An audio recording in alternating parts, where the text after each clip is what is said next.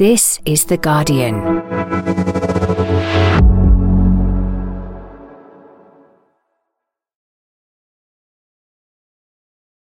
Uh, hi, Pod fans. Max here from uh, Hackney Museum, where young Ian is playing with the wooden flowers and flower pots.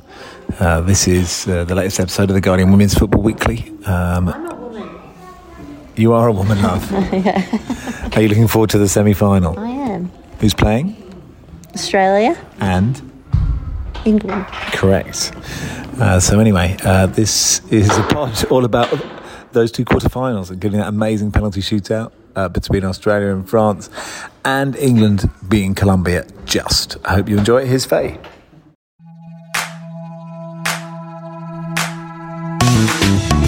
I'm Faye Carruthers, and welcome to the Guardian Women's Football Weekly. Breathe slowly. We have our semi finalists. England come from behind to knock out Colombia. It was scrappy, but it was a resilient professional performance from the Lionesses. And they'll face co hosts Australia, who needed a sudden death penalty shootout to progress to the last four of the World Cup for the first time in their history, which means it's au revoir, France. Spain needed extra time to beat the Netherlands. They'll face Sweden, who beat one of the most exciting teams in the tournament, 2011 World Champions Japan. So that means there'll be a new nation etched on the trophy. Who will it be? We'll discuss all that, take your questions, and that's today's Guardian Women's Football Weekly.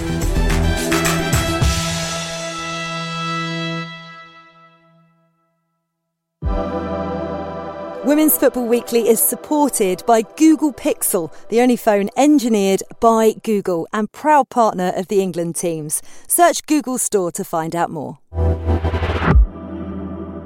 Oh, panel, you must be exhausted. I feel exhausted. Susie Wrack, are you exhausted? I am barely alive, barely alive, but here.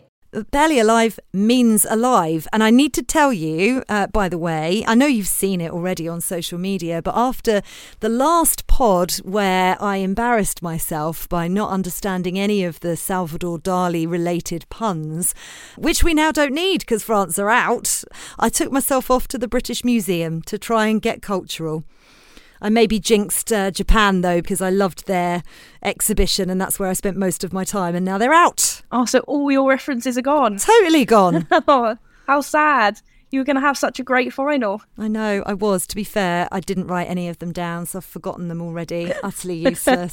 Marva, please bring some culture to the pod. I'll do my best. I got back from holiday at 3 a.m. today, so I think even just uh, being able to talk in sentences might be a stretch for me, but I'll try with some highbrow cultural references throughout the pod. You're, you're in good company. Don't worry about it. Oh, my goodness me. Jo Khan. After this pod, we're not speaking, by the way. I mean, what drama you've had to go through today. Yeah, that's that's probably fair enough. It has been a huge day in Australia. I can probably offer some cultural observations from here, but uh, that's about it, I think. Okay, well, listen, we're going to get into your game against France very shortly, but first, let's tackle England 2, Colombia 1. I mean, Susie Wrack, you were at Stadium Australia. It very much felt as if it was, you know, a mostly Colombian based support in the stadium. The Lionesses did it eventually, coming from behind, showing their resilience. What did you make of the game? I mean, support was incredible, but we sort of knew that was going to be the case because the Colombian fans have just been incredible throughout the entire tournament. I mean, I saw an interview somewhere where one was saying that they had taken out a 48 month loan to be able to fly out here and things like that. So it, it was always going to be good. Um, and it was absolutely electric, like spine tingling when the anthem was sang and stuff. Um, and like so, so vocal throughout and like dancing, dressed up, like just fun. And what was kind of cool was they were all intermingling before the game outside because there were like giant screens all around the stadium flowing out the bars and stuff and everyone was watching the Australia game. So it was like proper like electric atmosphere which meant actually at kickoff the stadium looked less than half full because everyone was still trying to get in after the penalties. Um, but yeah I mean the game it wasn't the prettiest still but it was a significant improvement on Nigeria I thought. Um, just everything clicked a little bit more I think they had a little bit more time on the ball. Um, Nigeria was so well organised in their press and just really sort of stuck to their game plan, man marking pretty much every player. That was really difficult. And Colombia didn't quite have that same presence and pressure on the ball and on the England players. So they were able to like control possession a little bit more. Um, you know, there were still holes in it, but I thought particularly Lauren Hemp and Alessia Russo were absolutely fantastic, like really energetic, like really sort of driving play from the front, um, which we've not really seen in quite the same way. I still think there's problems in midfield, but yeah, defensively and attack wise, I mean, just great that we got some goals from open play for a change. But yeah, just delighted that it was 90 minutes and I'm not still at the stadium. Yeah, well, yeah. I mean, I, I, have to say, the way Jo's game went up in Brisbane, I was thinking exactly the same thing, to be fair. But let's go through in chronological order because you know me, I'm a little bit anal. I like to do that. Let's start with uh, Leicy Santos's goal, Marva. 44 minutes. It came as a bit of a sucker punch to the Lionesses, it felt. Did she mean it? No, but uh, she'll claim it and she should because I think any of us would claim it if it was us. It was an incredible strike because when I first saw it, I was like, oh, deflection, unlucky. And then I watched it back and I was like, that wasn't a deflection. It was sort of the way that she hit it. It kind of just swerved really early on and just sort of, I think, just wrong footed Mary Earps and just confused her really. But um, maybe some questioning over over positioning and just sort of how early she jumped, I think. But it was also a kind of freak shot that, of course, no one was expecting. But yeah, I think she's been incredible all tournament, to be honest, um, Santos. And I thought Colombia just, I was scared in the first in the first half. I was scared. I thought they really came at us, even in, in sort of moments where we had a bit of sustained possession. I thought them on the counter attack, and then also just their Ramirez at the front. I, I she's just, just surprised me. Like she has possibly been my player of the tournament. I think just what she does in that position. I haven't really seen any centre forwards in any other team do what she does. I think she honestly improves pretty much any club team that she could go into. And I bet there will be a lot of clubs after her. But yeah, un- unlucky for Colombia, but a beautiful first goal. And it was just obviously great for us. But I, I do feel for them because I think they've won the hearts of a lot of us. Yeah, well, that equaliser came at exactly the right time, though, didn't it? There was, uh, I think it was seven minutes of added time in that first half, Susie, and Lauren Hemp stood up and, and scored the equaliser in the sixth minute of added time. But to be fair, it didn't look like it should have gone in. You know, you have to look at Catalina Perez there, how she spilled that shot initially. She's going to be so angry with herself. Yeah, I mean, it's not great, is it? It was pretty poor. And it's so gutting for them to concede so, so deep into added time at the end of the half as well. Like, I think it was the sixth and final minute of added time. And a real sucker punch. You know, they worked so, so hard to get themselves into the lead and, you know, really had the crowd behind them and potentially going into a second half ahead. Yeah, you can't like underestimate the power of getting a goal at the end of the half to equalize in a game like that. I mean, it just sways momentum, doesn't it? And just swings the belief um, towards the team that have come back into it like so, so significantly. But yeah, really gutting moment for Perez, who's had a pretty good tournament. I think, you know, obviously we've said that goalkeepers generally have had really good games in this competition. Obviously we'll talk about one in the in the game after this one. But um Mary being slightly positionally a little bit wrong for their goal, and then goalkeeper spilling it for for Lauren Hemp's equaliser didn't maybe show the best side, but at the same time, that like rest of the game, I thought um, Earps was absolutely outstanding, and Perez obviously went off, and you saw twenty year old come on in her place uh, and do a, a pretty decent job considering you know making your World Cup debut at twenty in goal coming on in place of your 28 year old experienced keeper who has excelled through the tournament. So, yeah, big game to mess up in, but those things happen. And actually, uh, Alessia Russo in England showed uh, the resilience in in the second half, didn't they? Because I felt Colombia were, were, were causing them some some problems, and then Alessia Russo, sixty three minutes, was uh, absolutely fantastic with that goal, Marva.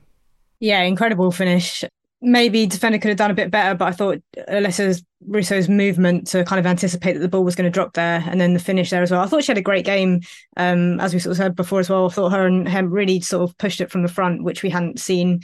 They just worked really hard, and then the, the finish to to finish it off really. So it was, yeah, I was screaming very loudly when that went in because it just kind of felt like we started to sustain a bit of pressure, but we still weren't really getting any kind of clear cut chances. I think the only chances we were really getting are kind of from set pieces or corners or sort of crosses in, which Daly had a few. Um, Russo had one, I think, as well, which kind of just ended up in the goalkeeper's hands. But to kind of get such a clear one-on-one chance and put it away like that was was beautiful and hopefully we see a few more through balls through because i think that's where we're we are at our best when we can pull those moments off but we've just really been struggling this tournament to do so I thought you could really see the relief as well in her celebration. Like just yeah it, was just etched all over her face. I mean, obviously, you know, coming into the tournament leading the line in place of Ellen White retired, you know, only having one goal so far in what was a pretty comprehensive and relatively easy win in the group stage. Like she needed that moment, she needed that for confidence uh, massively, and it also repays the faith in Sarina in sticking with her when you've got the likes of Daly and Beth England who are like scoring for fun at club level and breathing down her neck. Um, I think that's a real pressure lifter. Yeah, and actually, Rachel Daly had a couple of good efforts in the first half herself, didn't she? So, you know, she was itching to get on the score sheet for sure. And actually, you mentioned, Marva, the uh, the corners and free kicks, and, and Bo, Bo message to say England's movement on corner kicks and free kicks reminds me of line dancing in US country music bars. Lots of choreography, but it's really hard to see the point. yeah, maybe a bit harsh, maybe a bit harsh, but yeah, I think it's just been a bit of a theme all, all throughout the tournament. It's like, especially in the sort of the first game with Daly, and you've got players who can get on the end of crosses, but then it's just sort of it feels like not really a tactic. It's almost like a half tactic of just kind of putting crosses in, and they haven't really pulled through other than in the, in that China game. So yeah, it's I think it's more a case of where we have done better is that we've switched it up a bit. So we're not just relying on those crosses, we're not just relying on those set pieces. Um, we've slightly improved in sort of creating a few chances now as well. Whereas in that first Haiti game, it was literally just all we could do was just chucking wayward crosses. So we'll see. Maybe maybe the line dancing will, will pull off in in the semi final. Oh, yeah, that'd be quite fun. Uh, just finally on this one, Susie, I feel as if we have to give a lot of love to the defenders because they put their bodies on the line. And I thought Alex Greenwood in particular was fantastic in this match. Yeah, I mean, before the quarterfinals, she had the most touches of any player in the tournament so far. Like, has just been immense. And when you consider that, you know, she didn't play much of the Euros last year, was sort of bumped out of the team by Leah Williamson almost on the eve of the tournament as they shifted her back from experimenting with her in the midfield weirdly, it's hard to see how Leah walks back into that defence. I mean, obviously, it's a long, long, long way off, but the way Alex is playing, but also the way she's playing alongside Bright and Carter in a back three is really, really solid and really complements each other. I mean, you know, I'd argue that um, Jess Carter is the best 1v1 defender on the team. Millie has been absolutely immense and really good at driving out from the middle as well. And uh, and Alex has just been phenomenal with her with her sort of vision from playing out from the back. So like it's it's really well balanced. It's you know obviously right footed players and Alex Greenwood as the the left footed centre back. Just like it, it just all complements each other really well, and it's hard to see them being able to go back to a back four because of how strong it is, and then because of the fullback options being Lucy Bronze and Rachel Daly as the best options of the bunch at the moment are so attacking that you, you sort of have to do that. So it's hard to see them going back now, I think. Yeah, um, I'm going to give a little bit of love to Georgia Stanway as well for that ball uh, through to Russo as well for that goal because it was an absolute beaut of a ball. Um, I've not brought Jo in purely because I'm assuming, Jo, that you were jumping up and down, screaming like a banshee, slash getting some post match reaction and writing articles uh, after the Australia game, which we'll go in depth with shortly. But did you manage to catch any of the match? And if you did, what do you make of your semi final opponents? Yeah, unfortunately, I was still a bit busy when it was happening, but it was on one of the screens in the media centre in Brisbane. So we could see a little bit of it. I think the thing that stood out for me, and after listening to, to you guys talk about that game, is that I am a little bit scared now, the way that they were pushing forward. And I think when we found out that Lauren James was going to be suspended, maybe there was a little bit of, oh, okay, but maybe a little bit of pressure off that point. I mean, she'd been so phenomenal uh, in her previous games. But then after seeing the result today and how they handled Colombia, who have been uh, so great throughout the tournament, yeah, maybe a little bit worried now. You have actually reminded me that the last time we did the pod, we didn't know, did we, that Lauren James had been handed a two match ban from FIFA, so upgraded from a one match ban, Susie. I think many of us were maybe surprised by that and thought it was going to be a three match ban. And we are very much looking ahead because England have to beat Australia in order to get to the final. But if they did manage to do that, Lauren James would be available for the final. The question mark is would Sarina Wiegman change things up and, and, and start her again? I would 100% um, if that option came to it, because if you're looking at players that didn't play the best on the pitch, I think Ella Toone was the weak spot in that team. She really struggled. I don't think she's a number 10. She's more a box to box. And she's not quite got the physical presence to be able to go up against a team like Colombia in the middle like that. But then she hasn't necessarily got the same sort of technical skill of someone like Lauren James or Fran Kirby, who naturally slot into that number 10 role and are capable of unlocking even the most um, resilient of defences. So she was the weak spot for me. I think she she's really struggled in every game she's played. So she's a logical player to target to a certain extent. So yeah, I mean, if England managed to get through to the final, then the option of having Lauren James back is obviously huge because uh, she's just an incredible talent. But um, and it would be a really good story to write up as well. But yeah, like I was so so shocked that it wasn't a free match ban. I think it probably should have been.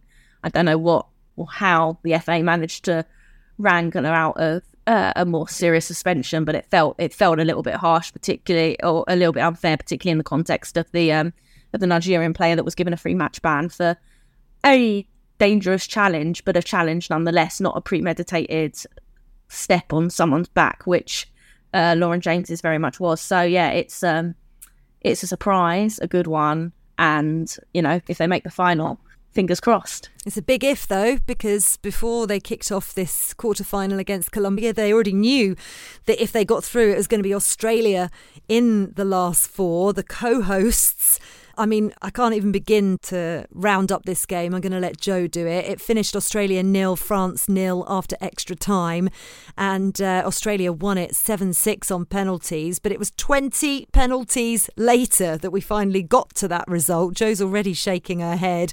I mean, it was a truly extraordinary shootout, as if the USA Sweden shootout wasn't exciting enough. This was crazy. Um, it's the first time in Australia's history that they're through to the semi finals of the World Cup, though though. But I mean, it's not even half of it, is it? 20 penalties, etc. You, you were there, Jo. It was a nerve shredding game to watch. I don't quite know how you're even here with us right now. Try and talk us through it if you possibly can. Well, I'm hanging on by a thread, but as Susie said earlier, alive, barely alive, but still alive. Where do I even start? It was there was so much in that game. And once the penalty shootout started it was, it was almost instantly forgot everything else that had happened in the 120 minutes before which was still an epic. I mean the story at the end of that for me is mackenzie arnold an incredible performance in goal uh, in regulation time in, in extra time and in the shootout which which won them the game. But then some other interesting things i think some of our younger, newer players really shone today. Um, interestingly, one of our veterans, Alana Kennedy, um, at centre back, I thought that she had a bit of a shaky game, but next to her is Clare Hunt, who has, I think, maybe nine caps now for the national team and is 24, 25. And she's stepped up this whole tournament, but I thought today she held her ground really well, particularly towards the end of extra time as things got uh, really chaotic, just going from end to end, balls ricocheting through the box. And yeah, and I mean Mary Fowler is probably the other one as well. I think she actually made a couple of couple of errors earlier on in the game which led to some scary chances for Eugenie Le Sommer. She had a good chance that uh, came to naught in the end, but I think Mary Fowler's one to watch. When she gets the ball, she just sort of it's almost like she dances a little bit with it and you kind of wonder what she's going to do and then she just pulls off these incredible passes. She was foiled a few times in front of goal but then put away a belter of a penalty to get one back at the end. So I mean what have I missed? so much so much had happened so much drama on top of all of that. It was such a dramatic quarter final i have to say i found it absolutely astounding Jo that mackenzie arnold stepped up not just to take a penalty but to take the fifth penalty as well. I mean uh, it was just madness to me. Yeah i thought the same thing. We weren't sure what she was doing at first. We thought that she was waiting for a, a review or something or and then we realized no she's standing there because she's gonna she's gonna take that herself. And i had the exact same thought afterwards, she went back and stood on the line. It's like, well, how are you going to compose yourself now? And, you know, she'd already made, I'm not sure if she'd made two, maybe just one save by that point. How are you going to pull that out again? And you're right. I think that there probably was a mental aspect there which may have, you know, affected those next couple of kicks. But, I mean, she was able to pull it together after that. Uh, and it was enough in the end. Yeah, I mean, it was it, the, the shootout itself. I, I, feel like we are just ignoring 120 minutes worth of football, but it was all about ultimately the shootout, and ultimately didn't matter that Mackenzie Arnold um, didn't save those next two penalties, or you know, in fact, score hers. But it was it was mental to watch from a neutral's point of view, Marva. Yeah, it was such drama. Um, I, I thought we weren't going to get a better penalty shootout after the, the Sweden USA game, but I think this delivered. I just loved like there were so many different narratives, like even just France bringing on their, you know, their second goalkeeper, which I love to see in tournaments because um, it sometimes works out, it sometimes doesn't. And then you had who came on to take one, and then that always never goes well. And then yeah, Arnold to step up and then miss, and then what was it like three match points essentially? That was incredible to watch. That you just thought, is anyone actually going to take this? Are they does anyone want to get through to the semi final here? Um, but yeah, I literally have my my head in my hands multiple times. It's been so fun to, and then just the added thing of like VAR and like coming off the line. There was also a retaken penalty that was then missed again. It's like if you were to write all the different things that could happen in a penalty shootout, they happened. But I guess it was and for the game itself was um yeah didn't live up to that same drama but i thought after the first half which was a bit slow um towards the end of the, the first half i thought it started to get quite exciting. And in in the second half as well it did start to really open up. And either team could have won it. I thought both both teams had had really good chances. Um, that they'll well, France will regret more, but it was so exciting to see, and what a way to end it as well. Well, actually, Alana Kennedy got away with one a little bit, didn't she? Because she scored a shocking. I mean, it would have been a cracking goal if it was for Australia, but it was an own goal. But you know, there was a foul against Wendy Renard. That was in extra time. Um, you know, thank goodness for that. And then, as you say, that goalkeeper change, um, Durand brought on by Herve Renard for the shootout, massive call. Um, uh, Susie, you were obviously getting ready for the England game in in Sydney. You kind of mentioned it at the top, but what was the atmosphere like? Because I I think you could tell that quite a few people had stayed outside for the screens outside Stadium Australia to watch the the, the shootout, so they were late to their seats. Yeah, I sacked off actually preparing for the England game. I've watched England enough times, um, and went and watched it in the pub uh, right by the stadium. Uh, that was absolutely rammed, and we couldn't like get close enough to a screen, and we were like looking through a sea of heads towards this tiny little screen in distance and may as well have been in Brisbane itself. Um, it was that far away from us, so I couldn't really see what was going on, but the atmosphere was absolutely buzzing and everywhere was rammed. There were a number of bars, every single one spilling onto the street. They had put up screens outside, inside, every single screen switched onto it. There were big screens up in the uh, sort of Olympic Park around the stadium. And yeah, it was just absolutely manic. Um, and everyone together was watching it, you know, Colombians, England fans, Australians who sort of come to watch the game as neutrals or just come soak up the atmosphere a bit. And yeah, it meant everyone was late into the ground, um, except for me. I left at 90 minutes to go and actually do some preparation. It, it's weird because, you know, we saw the Lionesses be so, so embraced by the country last year when they won the Euros, but it just feels a different level here. Like from the start as well, it just feels next level and has permeated for me like so much more deeply into society than it than it did uh, during the Euros. It's it's a weird feeling like comparing it, and it's just a complete world away from France. But yeah, the atmosphere was mad, absolutely brilliant. Yeah, how much is uh, is the nation embracing World Cup fever, Jo? I mean, it's it's quite incredible. They're the first hosts to reach the semi-finals since the USA in 2003. Could be the first since the Americans in '99 as well to to triumph on home soil. Yeah, I think it's exceeded expectations even here. It's really interesting to hear that that comparison with the Euros actually. Um, one thing that's happened in the last few days in Australia is that there's been kind of this rejigging or reshuffling of what is otherwise a very sort of established sporting landscape or broadcasting landscape, I suppose. You know, the news got pushed back on the channel that has the, the World Cup broadcast rights.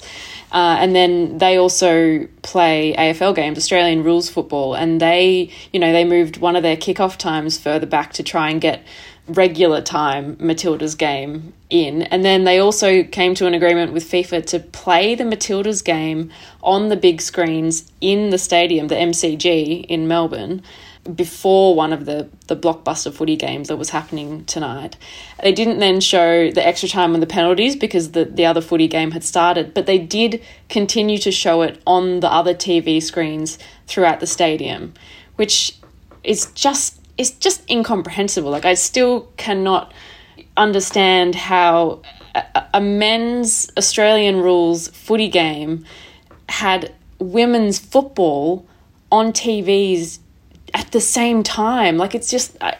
it just it doesn't make sense to me and it's just incredible i mean on one hand i think you know the afl has has had to accept okay we need to embrace this moment because the rest of the country is and we need to get on board but on the other hand, it's just the, the power of, of this moment and of this Australian team and this tournament.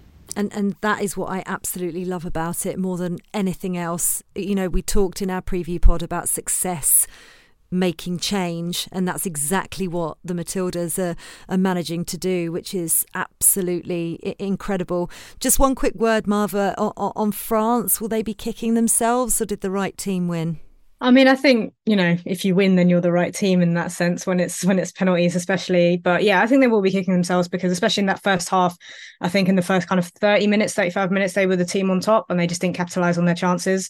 Um, they got very lucky with that that Fowler. Well, it was great defending to be fair, but that that Fowler chance towards the end of the first half, and you thought maybe that would just kind of wake them up a bit, given that they were the better team in in the majority of the first half, but they didn't. And if anything, I think Australia um, had better chances in the second half as well. So yeah, it's it's I kind of expected more from them to be honest. They had that chance from LeCras as well, who literally just somehow shinned it over the bar, and I, I couldn't believe that that didn't go in. So in in that sense, they will be kicking themselves, but at the end of the day, they they didn't do enough. So I think the right result happened.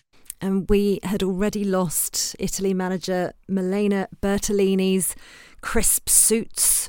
R.I.P. to Hervé Renard's crisp white shirts. Uh, it's all down to you, Sarina, and your bomber jacket from now on. Uh, that's it for part one. In part two, we'll round up yesterday's two quarterfinals.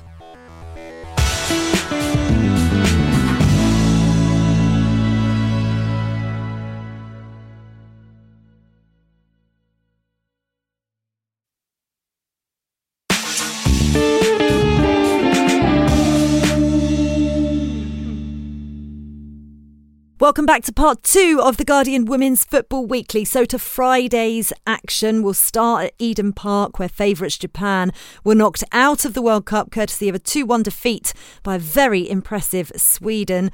Arsenal's summer signing Amanda Ilestedt scoring her fourth goal of the tournament in the 32nd minute before Manchester City midfielder Filippa Angeldahl doubled their lead from the penalty spot early in the second half. I mean, it felt as if the Swedes were in cruise control, but Japan did make a game of it towards the end, all of a sudden coming to life at the end of that second half, awarded a controversial spot kick when Riko Ueki hit the bar.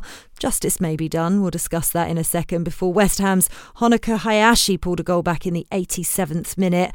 We were all set for that grandstand finish, Susie, weren't we? But it was just a bit of a case of too little, too late for the Japanese in the end. Yeah, and I was quite sad about it because you know, I've sort of really enjoyed watching them throughout the tournament. Really thrilled. The football they're playing is so nice. But I always had this like thing in the back of my mind that when they come up against a team that is really uh, defensively solid, good from set pieces, well organized, quite physical, that it, they might come unstuck a bit. Obviously, they got the sort of thrilling win over Spain in the group stage, but against a European team that plays a very similar style of football to them, very possession based, um, very technical and tactical.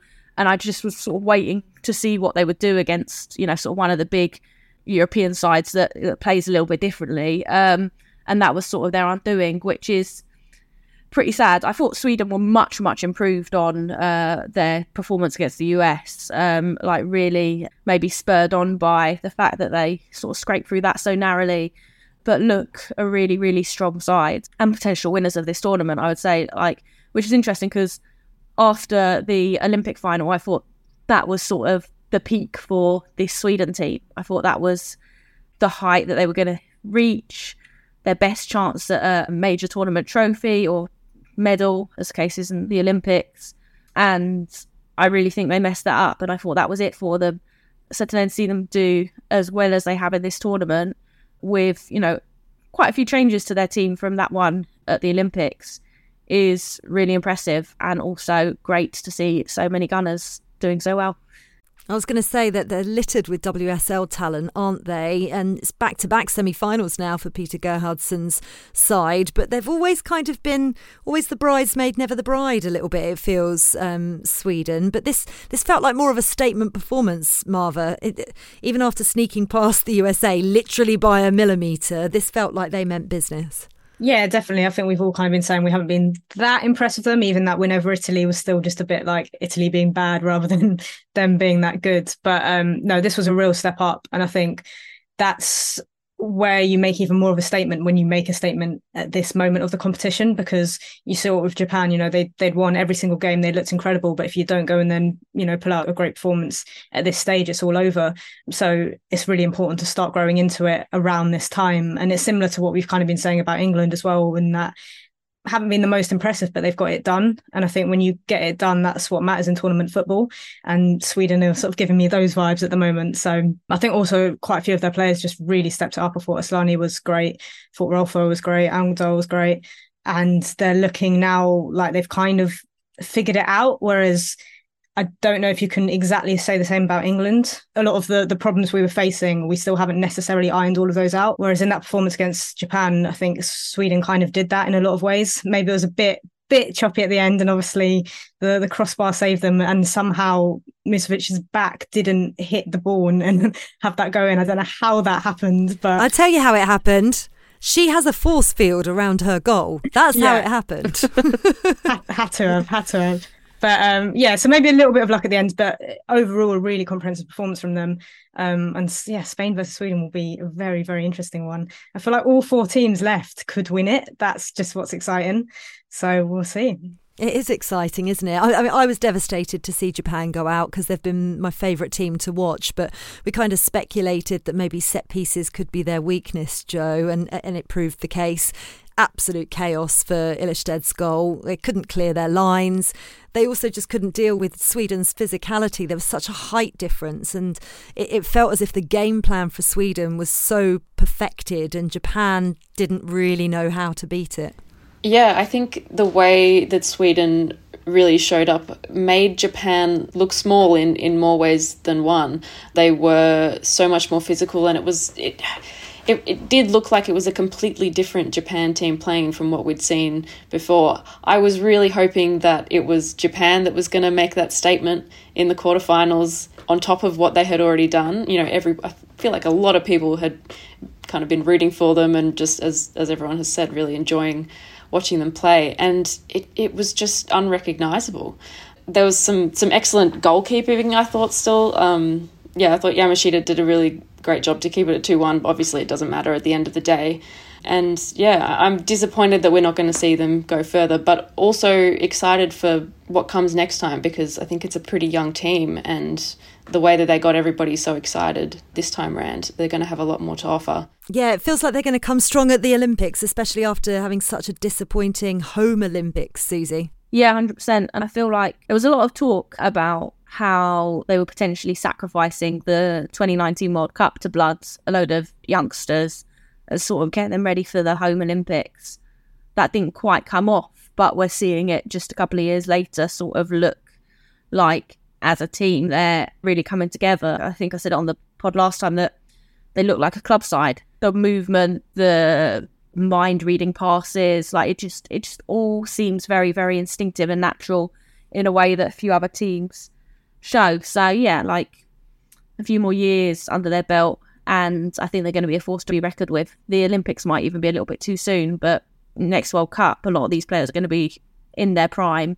It's a question of whether they can get the test against, you know, some of the top nations within that time that really puts them physically to the test, and whether some of those players potentially, you know, quite a lot of the team plays in Japan still move abroad to try and sort of get that experience against these kind of teams week in week out.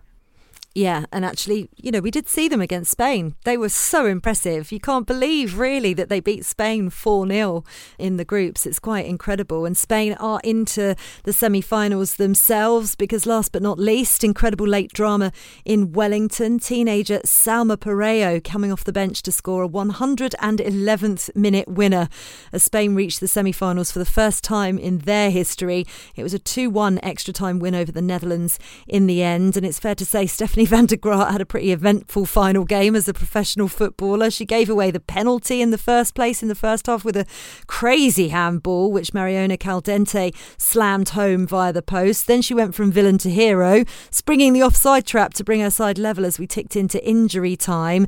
But it was the 19 year old who had the last laugh in extra time. It was an incredible finish, Susie, and, and actually. Uh, on the balance of play, Spain were just good value for their place in the final four. Yeah, frustratingly. Like, I'm, I'm not going to sugarcoat it. I really want to see this Spain team get knocked out. I don't want them to be successful. Not for the players. I want the players to be successful. But, like, I just think when you've got a manager who, it, you know, you know, quite clearly there's problems with, you know, players have, have refused to play for the national team that should be at this tournament that would make Spain win it. When you look at it, they are desperate for a really good centre back. Mapi León is probably the best in the world, and she's not there. And it just makes me angry that they're being successful despite all of that going on. And it speaks to the talent of the players rather than the manager doing a good job. I thought it was really telling that the final whistle, like they're all celebrating, and he is completely ignored. Um, so yeah, I mean, great goal, but I'm just really irritated. Are you as irritated, Marva? Because I'm just going to pose a question. Jorge Vilda said after the match they played an extraordinary level, all of the players. It was a match with a lot of emotional decisions, and the goal from Salma was sheer joy. Uh, look, we've not been shy to criticise Spain, have we? Susie Wrack has just done so herself a second ago. Do we need to give Jorge Vilda and his coaching staff some credit for what they've managed to do at the tournament so far? Don't roll your eyes to the sky. Answer the question. Um, I would like not to. I think, in my mind, this Spain team has just been a, a, a team without a manager. In in my mind, as I've been watching it, but they did. I'll speak to the team as a whole, which may or may or not include the coaching staff. I'll play it that way. I thought they really stepped up in this game again as well after you know that terrible Japan game, you just kind of thought that they their heads would go down and they'd be out of this tournament. But um, I thought they were they were much the better team um, for most of the game and they are they are exciting to watch in some ways, which I share the same annoyance as Susie of annoyingly they are nice to watch, and um, you know Paralluelo hurt that finish and the kind of exciting young talent they've got on show, um, and and that mix as well of kind of the legends like Hermoso, um, and then the young talents coming up, and just some of the best players in the world, and it it is a shame that we we're not seeing more of them, as in more of the best players in the world, because there are some some more for Spain that could be playing, but you can't deny the talent that they have. But whether that'll be enough to take them through all the way, I'm I'm not too sure. But um, if they do, then I'll be happy for the players. Let's just say that. Vilda took off Bonmati. That was a big error and probably helped contribute to the equaliser. So, like, I think we can criticise him as a coach too. Bad decision. oh God, I'd love him to come on this pod one day and just uh, g- g- give us his thought. Maybe not. I don't think we'll invite him. Let's not invite him. I feel I like I feel like he might not come on if you did invite him. I don't think so. I don't, I don't think we'll see. Let's let's just say, bearing in mind what our postal system is like, that the invitation, Jorge, is in the post. You'll never get it. Uh, Lineth uh, Beerensteyn not going to want to watch back the highlights, Jo, though, is she? Because even though the Netherlands were outplayed throughout, they they had some real gilt edged chances to steal it, and it felt as if they really missed Danielle van der Donk. Yeah, they did, and she looked so sad in the stands. It was really heartbreaking. um, and I think you know they they just looked increasingly desperate towards the end. Long balls over the top to Beerensteyn, and she's so fast and and so skillful, but it just it wasn't enough. I, I did think at one point. I mean, it took a while for for Spain to score, and I thought at one point maybe we were looking at another Sweden Netherlands, or maybe Netherlands were just going to end up winning 1 0 from a penalty or something like that. But I mean, I think, yeah, I think Spain deserved to win that one. Yeah. Um, as an aside, classic Johnny Liew. I mean, I talked at the beginning of the pod about culture. I said I wasn't going to bring it. The three of you also said unlikely to bring it today. Johnny Liew's not even here, but listen to this his description of Van der Gragt's goal in his match report. And truly, this was a central defender's finish, a shot of all consonants and no vowels, a thud so agriculturally primal it really belonged in a museum next to some cracked pots and a prehistoric medieval plough. that is peak Johnny Liew peak. so we're up for some absolutely mouthwatering semi-finals on Tuesday, 9 a.m. UK time kickoff. Spain against Sweden on Wednesday at 11 a.m. When we finish talking to Jo Khan until the end of the tournament, um, it is England against Australia. I'm going to make you all set your stalls out. How are these ones playing out? I'm going to start with Marva. Um, I think Sweden are going to go through, and I think obviously I've just got to back England, don't I? So England, Sweden in the final is my prediction. Jo is looking to the sky now. I think we've all had an eye roll this pod, haven't we? Go on, Jo. I think Sweden. They yeah, they just look so dangerous now. Uh, and Australia, Sweden, Australia in the final. Sorry, Susie Wrack. Well, obviously, I want Sweden to win. I mean, that's a given, and I think they will. Um, but Australia, England. Oh man, I'm gonna say Australia because I have to tactically tactically vote. My uh, Jo may not know that my predictions are historically appalling on this podcast. So yeah, I'm trying to I'm trying to catch myself out. This is what she did in the last one, and she did say Colombia to win, and it worked. So reverse psychology, uh, fingers crossed. Right, listen, prepare yourselves for two cracking semi-finals next week. Marva, always a pleasure. Thank you. Jo Khan, go get yourself some sleep. I will. The bed's just there. I'm nearly there. World Cup fever, Susie Wrack. Yeah, I can't go to bed yet as well. I've got to write two articles first. The amount of times I've sent you messages going, why are you still awake, by the way? Isn't it 4 a.m. there? I've kind of given up on you getting any sleep this tournament. I will see you soon, though. We'll be back on Wednesday to round up the semi finals and look ahead to Sunday's final. Can you believe we're there already? Women's Football Weekly is produced by Ned Carter Miles and Lucy Oliver. Music composition was by Laura Iredale, and our executive producer is Danielle Stevens.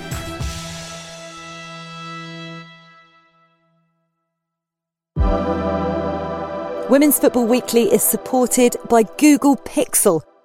With its incredible camera and AI powered technology, Google Pixel is bringing fans closer to the game this summer. Search Google Store to find out more. This is The Guardian.